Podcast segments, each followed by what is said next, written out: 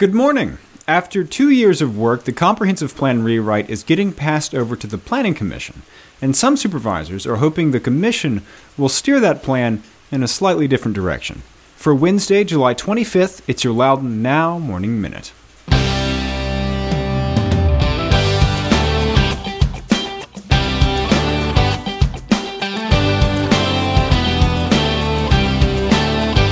You and thousands of other people listen to the Morning Minute every day. It's trusted, it's personal, and you take it with you wherever you go. So if you've got a business, why not advertise on the Morning Minute and reach the thousands of people listening right alongside you wherever they are? Get in touch at loudounnow.com slash advertise or email us at sales at loudounnow.com. That's loudounnow.com slash advertise or sales at loudounnow.com.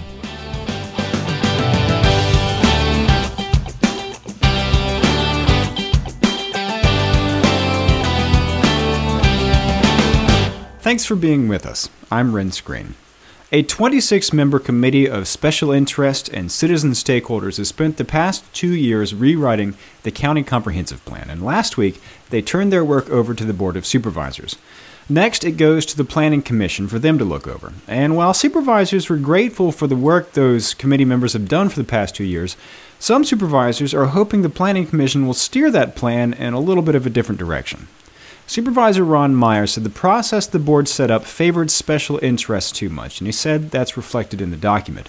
He pointed, for example, to a recommendation to allow densities of 8 to 24 units per acre in Old Ashburn, where in April 2017, supervisors voted to cap development at 4 residential units per acre. Since it's a topic of discussion, here's how the Stakeholders Committee membership broke down. Of the 26 members, 15 represented industry, conservation, and other groups. Among those, 8 were involved in development directly or indirectly, such as through consulting or engineering. Nine more were appointed directly by supervisors, one for each supervisor. The only one of those of those supervisor appointees directly involved in development is Meyer's appointee, Lou Canonico, who is involved in development as vice president of a consulting firm and as a member of the Northern Virginia Building Industry Association and NAIOP Commercial Real Estate Development Association. The last two members of the committee, if you're doing the math, were planning commissioners who chaired the committee. Neither of them are developers in their day job, so of the 26 members of the committee, 16 are involved in development.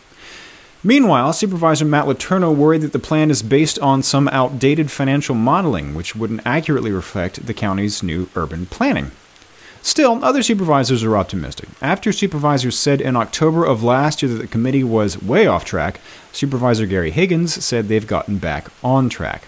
Chair Phyllis Randall, in particular, defended the committee against Meyer's comments.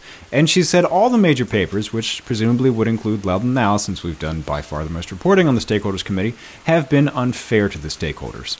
In her words, quote, it was never going to be done in 12 months. It was going to take two years to do just because it was so much work, end quote. Back in April of 2016, supervisors unanimously adopted a charter for revising the comprehensive plan. Under that charter, the whole project would have taken 18 months and been done already. Obviously, the work in the Stakeholders Committee stretched out past that. During that time, supervisors also rolled planning around the future metro stops into the committee's work, which they said, depending on how you count it, doubled the workload. Earlier this year, Deputy County Administrator Charles Yudd, the second highest ranking staffer in Loudoun's government, was put in charge of the project alongside new Deputy Director of Planning and Zoning Elena Ray. At that time, the Board of Supervisors put in a new timeline to have the comprehensive plan done in March of next year. The new plan makes room for 33,000 more houses over the next two decades than would be allowed in the current one. It also represents a rethinking of Loudoun's planning, including a push for more flexibility in development, the first planning for urban areas in Loudon, and the possibility of redeveloping some areas. The Planning Commission is skipping its customary August recess to get started on its work.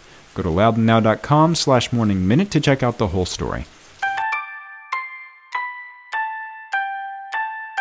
A quick correction today. I apparently mangled Brian Boucher's name yesterday in the story about parking downtown in Leesburg. So, Leesburg's Deputy Director of Planning and Zoning is Brian Boucher. In other news, I reported a while ago that just a few days into the new fiscal year, the county is already looking at the next budget. Well, the town of Leesburg is looking ahead too. Monday night, town manager Kaj Dentler offered a look at some of the things he expects the town will be dealing with next spring when they start working on the fiscal year 2020 budget. Just a refresher yes, we are absolutely in 2018, but we are in fiscal year 2019, which started on July 1st. One of the things the town will be dealing with is staffing. There are fewer and fewer empty positions at the police department, for example, but Dentler said it's time to have a serious conversation about expanding the roster. In fact, the town council looked at adding two new positions and putting $12 million into expanding the police station this year, but decided not to. But Dentler said even that might not be enough in a few years. The town is trying to keep up with its own growth. This year, the council added the most new full time town staffers in years four new hires. In 2011, the town actually made layoffs. But the town's growth doesn't seem to be slowing down. Leesburg is the largest town in Virginia, and its population has nearly doubled in the last 18 years. And the town could see more than a thousand, maybe even 2,000 new houses yet. A young woman in Leesburg has gotten together with the Friends of Loudoun Mental Health to help teens cope with the loss of suicide.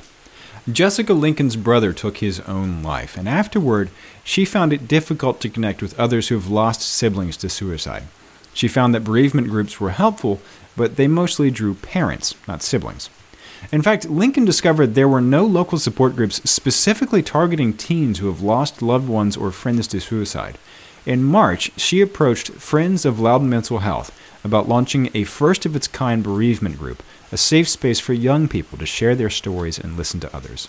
The mental health nonprofit loved the idea and worked with Lincoln, who is now a certified bereavement specialist through the American Foundation for Suicide Prevention. And together, they've launched SB4T, Suicide Bereavement for Teens, a peer support group for people aged 14 to 18. They meet from 8 to 9 p.m. every Tuesday at the Music Loft on Ashburn Road. You can find out more about this organization and the people involved in it in the story on our website.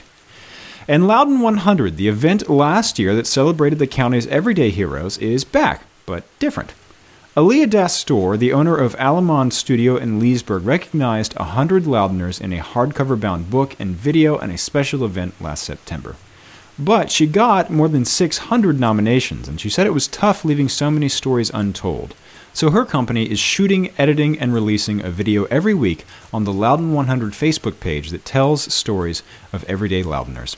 The two to three minute episodes feature artists, charity volunteers, musicians, and farmers. The first one features pioneering hydroponics farmer Don Verts of CEA Farms near Purcellville. You can see the video and a link to some more and get the full story on all these stories over at loudounnow.com. On today's Get Out Loudoun calendar, it's Yappy Hour tonight at Spanky Shenanigans in Leesburg with drink specials from 4 to 9 p.m. Jason Fry is playing King's Tavern in Leesburg tonight at 8 p.m. And of course, the Loudoun County Fair is open today from 9 a.m. to 10 p.m. We've got some photos from the fair on our website. Get the details on these events and check out the rest of the events calendar at getoutloudoun.com. And if you like the Morning Minute, create a two to three minute video about how great it is to tell your friends and subscribe wherever you get your podcasts. And it'll be waiting for you there every morning. Okay, have a great day.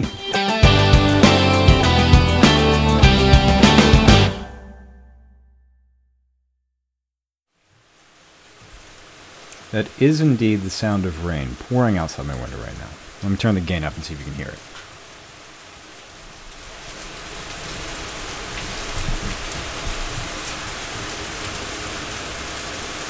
Yeah.